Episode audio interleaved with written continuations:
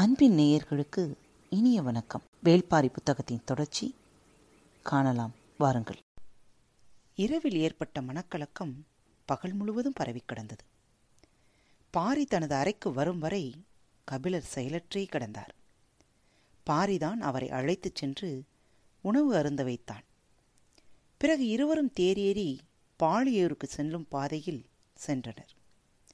கபிலர் எதுவும் கேட்காமல் வந்து கொண்டிருந்தார். புன்னைமர அடிவாரத்தில் தேறி நிறுத்தச் சொன்னான் பாரி. வளவன் குதிரைகளின் கடிவாளத்தை இழுத்து நிறுத்தினான். இருவரும் இறங்கி காட்டுக்குள் நடந்தனர். பரம்பில் காலடி எடுத்து வைத்த கணத்திலிருந்து நீலனோடு பயணிக்கிறேன்.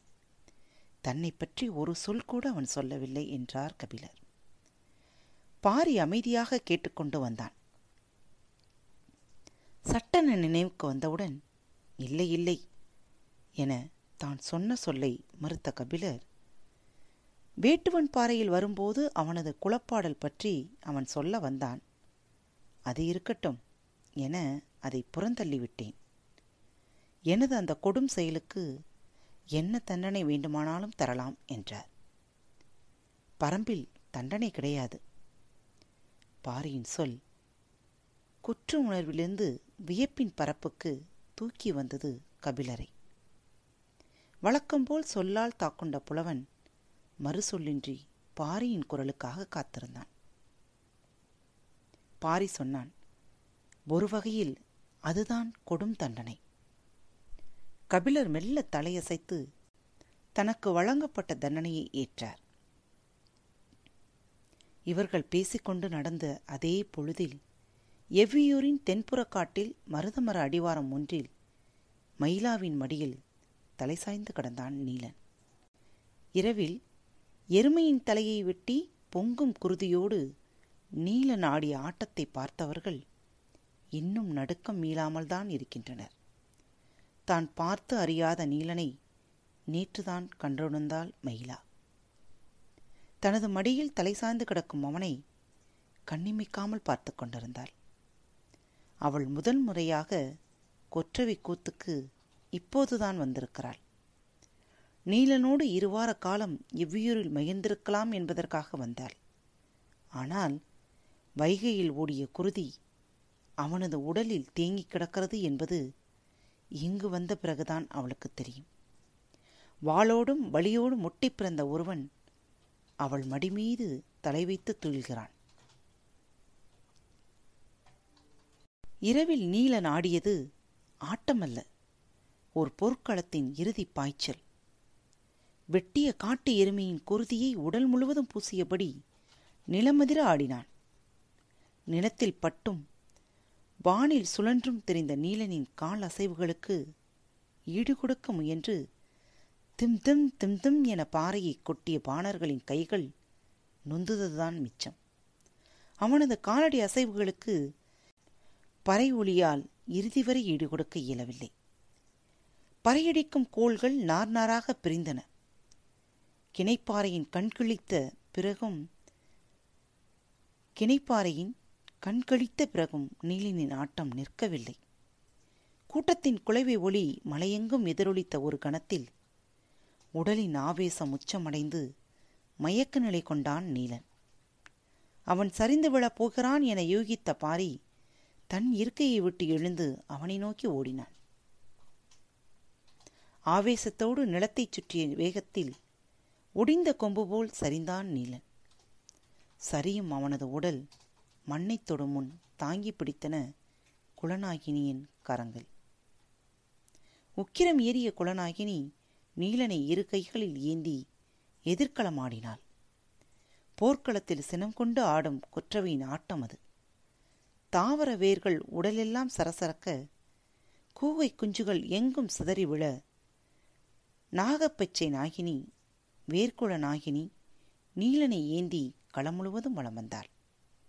குளவி ஒலிக்கும் பறையொலியும் விண்ணை முட்டின. ஆடுகளம் ஆவேசத்தால் குலுங்கியது.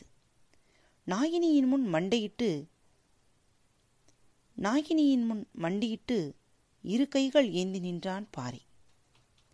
கண்களிலிருந்து நீர் சரிவதைப் போல அவளது கரங்களிலிருந்து சரிந்த நீலனை தாங்கின பாரியின் கரங்கள். அந்த உடல்தான் தளர்ந்து மயிலாவின் மடியில் சாய்ந்து கிடக்கிறது. அவளால் அவனை தொட முடியவில்லை. காதல் கொண்டு நெருங்க முடியாத ஒரு மானுடனை என்ன செய்வது என தெரியாமல் அவள் திகைத்து கிடந்தாள். பெரும் வனத்தை சிறு பூ ஒன்று காதல் கொள்வதைப் போல் அவளுக்கு தோன்றியது. திகைப்பிலிருந்து மீள முடியாமல் தான் இருவரும் நடந்தனர். ஆனால் எந்த ஒரு உரையாடலை நடத்தினாலும் அது மேலும் திகைப்பை கூட்டவே செய்யும் என்பது இருவருக்கும் தெரியும். ஏனென்றால் அகுதையின் குலக்கதை இந்த மண்ணில் எல்லோரும் அறிந்ததே. எல்லோரும் அறிந்த கதையை அறிஞர்கள் இன்னும் அடி ஆழத்திலிருந்து அள்ளித்தருவர் கபிலரின் சொற்கேட்க ஆவலோடு இருந்தான் பாரி. கபிலர் சொன்னார் மருத நிலத்தில் ஒரு பறவை இருந்தது. அதன் பெயர் அசுனமா. இசைக்கும் மயங்கும் பறவை அது. குடல்வாசிகள் வைகை கரையில் அமர்ந்து மாலை பொழுதில் சிறு யாழ் மீட்டி மகிழ்ந்திருப்பர். அசுனமா சிற்றுள் எழுப்பியபடி நாணல்களுக்குள் இருந்து ஒவ்வொன்றாக பறந்து வரும். நேயர்களே நீங்கள் பாரத் வலையொலி பக்கத்தின் நிகழ்ச்சியை பாட்சேசர் ஆப்பில் கேட்டுக்கொண்டிருக்கிறீர்களானால் தயவு செய்து ரிவ்யூ எழுதுங்கள். உங்களது ஒவ்வொரு ரிவ்யூவுக்கும் இருபத்தைந்து cents meals on wheels America அதாவது கொரோனா வைரஸால் பாதிக்கப்பட்ட மக்களுக்கு சென்றடைகிறது. உங்களது ஒரு ரிவ்யூ எழுதும் பொழுது குறைந்தபட்சம் இருபது வார்த்தைகளாவது இருக்க வேண்டும். காப்பி அண்ட் பேஸ்ட் பண்ணாதீங்க. உங்களோட சொந்தமாக நீங்கள் எழுதுகிறதா இருந்தால் அவங்களுக்கு இருபத்தஞ்சி சென்ட் உங்களையும் அறியாமல் நீங்கள் அவர்களுக்கு உதவி செய்திட உதவிடும். நன்றி. இசைப்பவனை சுற்றியே அசுனமாக வந்து இறங்கும். கொன்றை மரக்கிளையால் செய்யப்பட்ட யாழையே கூடல்வாசிகள் மீட்டுவர். அசுனமா கொன்றை மரத்தில் மட்டுமே அடையக்கூடிய பறவை. யாழின் இசை செவியிலும் கொன்றையின் வாசனை நாசியிலும் ஏற அசுனமா கிறங்கி அந்த இடத்திலேயே அடையத் தவிக்கும். நேரம் ஆக ஆக அது இசைப்பவனை நெருங்கும். பின்னர் அவன் மேலே ஏறத் தொடங்கும். அவனது தோல் கால் கை என எங்கும் சிற்றீசல் போல் மொய்க்கத் தொடங்கும். மயங்கிய அசுனமா இசைப்பவனை கொஞ்சும். தனது சிறு அழகால் அவனது கூந்தலை கோதும். மலரின் இதழ் விரிவதாக அவற்றுக்கு எதிரே பறந்தபடியே காத்திருக்கும் தேனீக்கள் போல இசைப்பவனின் எம்மைக்கு நேரே இறக்கைகளை அசைத்தபடி அது தள்ளாடி தள்ளாடி மிதக்கும். இசைப்பவன் அதை கண்டு சிரித்துக்கொண்டே யாழ் மீட்டுவான். அந்த சிரிப்பை தனது அழகால் கொத்த அவனது இதழை முட்டும்.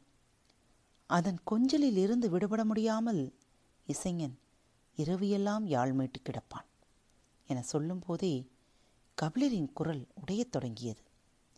கூடல் வாசிகளுக்கு அசுனமாதான் குளப்பறவை. இசை கேட்டு தலையாட்டும் அசுனமா. இன்று இந்த நிலவுலகில் எங்கும் இல்லை. அந்த பறவை இனம் எங்கே போனது? எப்படி அழிந்தது என யாருக்கும் தெரியவில்லை. குட்டூர் முடவனார் ஒரு கவிதை பாடினார். அகுதையின் குளம் அழிந்த மறுநாள் யாழ் நரம்பில் வந்து மோதி மோதி தங்களின் கழுத்தை அறுத்துக்கொண்டு அசனமாக்களும் அழிந்தன என்று. விரல்களால் அவனது தலைமுடியை மெல்ல கோதினாள். ஆற்றல் அயந்து கிடந்த நீலன் கண் விழிக்க முயன்றான். அவள் கண்ணம் தொட்டு தூங்குமாறு இமை மூடினாள். அவனுக்குள் இரவின் ஆவேசம் மேலே எழும்பியபடியே இருந்தது. கிணைப்பாணனின் குரல் செவிப்பறைக்குள் மீண்டும் மீண்டும் வந்து மோதியது. நினைவுகள் அவனது கழுத்தை நெறித்தன எல்லாவற்றையும் சட்டென மறுத்து கண் விழித்தான். அவள் சற்றே அச்சம் கொண்டாள். அவளது விரல்கள் கண்ணும் தொட அஞ்சின. அவன் கழுத்தை தூக்கி எழ முயலும்போது அவள் நெஞ்சில் கைவித்து அழுத்தி அவனை படுக்கச் செய்தாள். அவன் மனம் இரவிலிருந்து மீள முயன்றது. அவள் விரல்களால் அவனது உடல் முகர்ந்து வெளிவர வழி அமைத்து கொண்டிருந்தாள். எல்லோரும் காட்டை அழித்து விளைநிலமாக்கிய போது காட்டை அறிந்து கொண்டு நிலத்தை விளைய வைத்தவர்கள் அவர்கள். ஆர்வத்தோடு பாறை வினவினான். எப்படி? பன்றி அகழ்ந்த நிலத்தில் பயிர் நட்ட மலை அனுபவம்தான். சமதளத்தில் பயிர் நடும் முன் மண்ணை ஏர்கொண்டு கிளறச் சொல்லியது. பன்றியின் முன் உதடு பூமியின் தன்மையை உணரும். அதுபோல பூமியை உணரவும் அதை கொழித்து இறங்கும் மரத்தை உணரவும் முயன்றனர் கூடல்வாசிகள். வண்டல் மண்ணுக்கு இறுகிய மண்ணுக்கு இளமண்ணுக்கு என உளுபடகைகளை உழுப்படைகளை வகைப்படுத்தி உருவாக்கினர். தாழி மரமும் வேல மரமும் வெக்காளி மரமும் கொண்டு கலப்பைகள் செய்து மண்ணின் தன்மைக்கு ஏற்ப அவற்றை பயன்படுத்தினர். உளுமரங்கள் மண்ணுக்கு ஏற்ற ஆழம் கொண்டு உழுதன. எல்லோரும் நிலத்தை உழ வேண்டும் என அறிந்திருந்தனர். ஆனால் உளும் நிலத்தை உணர வேண்டும் என்று அறிந்தவர்கள் அவர்களே. உணர முடியா இடத்தில் கிடந்த நீலனை உணர தலைப்பட்டால் மெயிலா? இடது கையால் கழுத்தோடு அணைத்து அவனை தூக்கினாள். அவனது முகம் முழுவதும் அவளது கூந்தல் உழுது இறங்கியது. மேல் உதடி கிளறி உள்ளிறங்க துடித்தன அவளது இதழ்கள். ஆனால் அவன் சோர்விலிருந்து விடப்படாமல் இருந்தான். மூடி வைத்திருந்த சிறு களையத்தை எடுத்து அவனுக்கு குடிக்க கொடுத்தாள். அவன் கைகள் மிகவும் துவண்டிருந்தன. அவளது வலது கை களையத்தை தாங்கியிருந்தன. அவன் குடித்தான். நினைவுகளை உதிர்த்துவிட்டு வெளிவர துடிக்கும் அவனது வேட்கை கண்களில் தெரிந்தது. நீராகாரம் உள்ளிற்குள் இறங்கி மயக்கம் களைக்கத் தொடங்கியது. நீலன் நினைவின் ஆழத்திலிருந்து மேலேறி மேலேறி அவளது மார்பின் சரிவுக்கு வந்து சேர்ந்தான். கபிலர் தான் கேள்விப்பட்ட அந்த பூர்வ கதையை வியப்புக்குறையாமலே சொன்னார். அது மட்டுமல்ல ஏற்கலப்பையை மாடி இழுக்க அதன் கழுத்தில் போடும் குறுக்கு ஆரத்தை எல்லா மரங்களிலும் செய்து மாட்டின் கழுத்தில் மாட்டி இழுக்க வைத்தனர். அகுதையின் குளம்தான் முதலில் கண்டறிந்தது. அத்திமரம்தான் ஆவினத்தின் சேர்மானம் என்று. குறுக்கு ஆரத்தை அத்திமரத்தில் செய்தனர். அதுதான் கனம் குறைவாக இருக்கும். எவ்வளவு இழுத்தாலும் மாட்டின் கழுத்து தோளில் வடுபிடிக்காது அதன் கழுத்து நரம்புக்கு எண்ணெய் நீவியது போல் சிறு நெளிவுக்கு கூட சரிந்து கொடுத்து செல்லும். பாரி வியப்போடு கேட்டான். கால்நடைகளை மரங்களோடு இணைத்து பொருத்த மதிநுட்பம் தேவை. காடும் கால்நடைகளும் அதிசய உறவு கொண்டவை. ஆம் என்று தலையாட்டிய கபிலர் சொன்னார் மரத்தையும் மாட்டையும் இணைத்தது மட்டுமல்லாமல் தாவரத்தையும் மண்ணையும் இணைத்தனர். ஆவார இலையை அடிமண்ணில் போட்டபோது அவர்கள் சொல்வதை யாரும் நம்பவில்லை. அறுவடை நாளில் அம்பாரமாக குவிந்த விளைச்சல் கண்டு வாய் பிளந்தவர்கள். அந்த தாவரத்தின் பெயர் என்ன? என மீண்டும் மீண்டும் வந்து கேட்டுப் போயினர் எதற்கும் ஆகார் என கேலி பேசி சிரித்த அவர்களின் பெருங்கிழவன் ஒருவன்தான் அந்த இலையை கண்டறிந்து நிலத்தில் போட்டு அமுக்கியவன். பயிர்களுக்கு நல்ல ஆகாரம் இந்த இலை என அவன் சொன்னதை இரண்டு விளைச்சல்களுக்கு பிறகே உண்மை என கூடல்வாசிகள் ஏற்றனர். ஆகார இலை என்று அந்த இலைக்கு பெயர் சூட்டினர். அவர்களே அறியாமல் அது ஆவார இலையாக வளைந்து கொண்டது. அவன் நீராகரத்தை குடித்து முடித்தான். அவனது முகம் சற்றே அமைதி கொண்டது. மயிலா அவனை எப்படி உள்வாங்குவது என தெரியாமல் தவித்தாள். அவனது முகத்தை மார்போடு அணைத்தபோது அவளது கைகள் நடுங்கின. தன்னை எத்தனையோ முறை தழுவி கடந்த நீலன்தான் இவன். ஆனால் குலநாகினி கையில் ஏந்த நின்று அந்த காட்சியை பார்த்த பிறகு அவனை தொடவே ஆழ்மனம் அஞ்சுகிறது. நேற்று இரவில் நான் பார்த்த நீலன் நீதானா? என்று அவனை பார்த்து கேட்கவே அவள் தலை குனிந்தாள். அந்த சமயம் அவனது தலை நிமிர்ந்தது. உதடுகள் உணர நிலம் கிளறி உள்ளிறங்கினான். இதழ்கள் இணைந்த போதும் அவள் கொண்டு வந்ததை அவன் குடித்து கொண்டுதான் இருந்தான். சிறிது நேரம் கழித்து இதழ்கள் விளக்கி பெருமூச்சு வாங்கியபடி தன் நிலைக்கு வந்தாள். நீ ஏன் உன்னை பற்றி என்னிடம் இதுவரை சொல்லவில்லை? மயிலா கேள்விக்கு அவன் பதிலேதும் சொல்லவில்லை. அவளது இமைகள் துடித்து ஆடுவதையே பார்த்து கொண்டிருந்தான். அடிமண்ணில் ஆகாரமாக சேர்ந்து கிடக்கும் குலக்கதைகள் வெளிப்பார்வைக்கு சட்டென தெரியாதே உனது தோள்கள் எனது அணைப்புக்கு அப்பாற்பட்டவையாக மாறியுள்ளன என உணர்கிறேன். உனக்குள் இருக்கும் நெருப்புக்கு முன் நம் காதல் நிலைகொள்ள மறுக்கிறது என சொல்லிக் கொண்டிருக்கும் போதே அவளது கண்களில் இருந்து நீர் வழிந்தது. ஒரு கணம் கண்களை மூடி தன்னை நிதானப்படுத்தினாள். பரம்பின் எல்லா பெண்களையும் போல அவளுக்கும் அந்த சமயம் வள்ளியே நினைவுக்கு வந்தாள். வள்ளியின் உறுதிப்பாட்டுக்கு இணை சொல்ல யாரும் இல்லை. பெண்ணின் வீரிய வடிவம் அவள். மயிலாவின் மனம் வள்ளியை நினைத்து கொண்டிருந்த போது தன்னை தூக்கிக் கொண்டு செல்வது போல உணர்ந்தாள். வள்ளியின் நினைவு எந்த துயரத்தில் இருந்தும் வெளியேற்றும். நினைவின் சுகத்தை உடல் உணர்ந்து கொண்டிருந்தது. சட்டென கண்விழித்து பார்த்தாள் மயிலா. நீலன் தன் இரு கைகளால் அவளை தூக்கியபடி மர நிழலை விட்டு வெயில் இறங்கும் நிலம் நோக்கி வந்து நின்றான் சூரிய ஒளி இருவர் மீதும் பொழிந்து இறங்கியது. அவளின் கண்களை பார்த்து நீலன் சொன்னான் நான் அகுதை. நீ அசுனமா? வாழ்ந்தாலும் அழிந்தாலும் பிரிவில்லை நமக்கு. மலையில் இருந்தவர்கள் காட்டில் இருந்தவர்கள் கடற்கரையில் இருந்தவர்கள் எல்லோரும் வெட்டி சாய்க்கும் வாழ்முனையின் பின்னும் பாய்ந்து இறங்கும் அம்பமுனையின் பின்னுமே அலைந்து கொண்டிருந்தனர் ஆனால் கூடல்வாசிகள் தான் எந்நேரமும் ஊர்ந்து நகரும் மண்புழுவின் பின்னும் சிறு துவாரம் உருவாக்கி மறுகணம் சிறகு விரிக்கும் ஈசனின் பின்னும் அலைந்து கொண்டிருந்தனர் என்றார் கபிலர். உண்மைதான். ஆனால் வாழ்முனைதானே வெற்றி கொண்டது?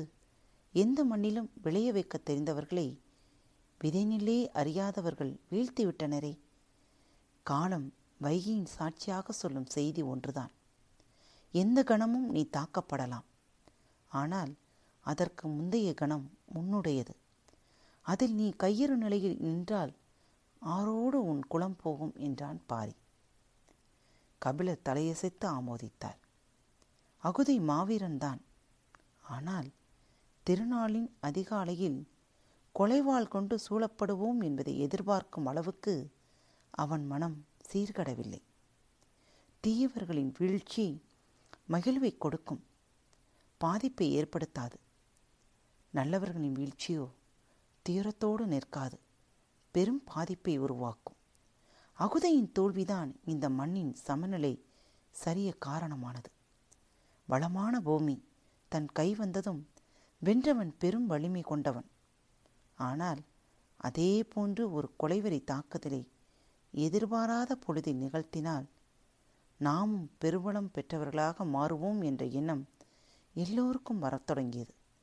அதைவிட பெரும் தாக்குதலை நிகழ்த்தி அடுத்தடுத்து மூன்று குளங்கள் அளித்ததனால் சேரக்குளம் முதல்நிலை பெற்றது. போர் என்பது அரைக்கூவி நிகழ்த்துவது என்ற மரபை உடைத்தான் கொற்கை பாண்டியன். அகுதையின் மீது தொடுக்கப்பட்டது போர் அல்ல. பாரி பேசிக்கொண்டிருக்கும்போது இடதுபுறம் இருந்த புதருக்குள் இருந்து சென்னாய் ஒன்று பாய்ந்து ஓடியது. அது ஓடிய திசை நோக்கி விரைந்தான் பாரி. அது அடுத்தடுத்த புதர்களுக்குள் நுழைந்து வேகம் கொண்டது. அதன் திசையை கூர்ந்து கவனித்தபடி தனது கையிலிருந்து ஈட்டியை இழுத்து வீசினான். செடி கொடிகளை கிழித்துக்கொண்டு அதன் விழாவிலே இறங்கியது ஈட்டி. பாரியை நோக்கி ஓடி வந்து நின்ற கபிலர் மூச்சிரைத்தபடி கேட்டார் அது இறந்து விட்டதா ஆம் என்றான் பாரி. தன் போக்கில் போகும் விலங்கை ஈட்டி எறிந்து கொள்ளும் செயல் கபிலருக்கு நடுக்கத்தை ஏற்படுத்தியது. பாரிதானா இது என பதறியபடி பார்த்தார்? புதருக்குள் புகுந்து போனான் பாரி. தான் எரிந்த ஈட்டியை அதன் உடலிலிருந்து பிடுங்கி எடுத்து வந்தான். கபிலரின் முகத்தில் இருந்த வெறுப்பை பார்த்தபடி இலைகளால் ஈட்டியில் இருந்த குருதியை துடைத்துக்கொண்டே சொன்னான். விலங்குகள் தமது உணவுக்காக பிற விலங்குகளை வேட்டையாடி திரிகின்றன. ஆனால் தனது உணவுக்காகவும் தேவைக்காகவும் மட்டுமே அல்லாமல் கண்ணில் படும் எல்லா விலங்குகளையும் கொன்று போடும் இயல்புடைய விலங்கு இது மட்டும்தான். கண்ணில் படும் நாடுகளை எல்லாம் விழுங்க பார்க்கும் வேந்தர்களைப் போல. கபிலர் அதிர்ந்து பார்த்தார். காட்டு உயிர்களின் அழிவு சக்தி இதுவே. அழிவு சக்திகளை எந்த இடத்தில் கண்டாலும் பரம்பின் ஈட்டி பாயும். காத்திருப்போம். பரம்பின் குரல் ஒலிக்கும். இந்த நிகழ்ச்சியை கேட்டு ரசித்துக் கொண்டிருக்கும் ஒவ்வொருவருக்கும் மனம் நிறைந்த வாழ்த்துக்களும் நன்றிகளும். பாரத் வலையொலி பக்கத்தின் நிகழ்ச்சிகள் உங்களுக்கு பிடித்திருந்தால் தயவு செய்து சப்ஸ்கிரைப் செய்யுங்கள். உங்களது மேலான கருத்துக்கள் அன்போடு வரவேற்கப்படுகிறது. இப்படிக்கு உங்கள் அன்பு தோழி.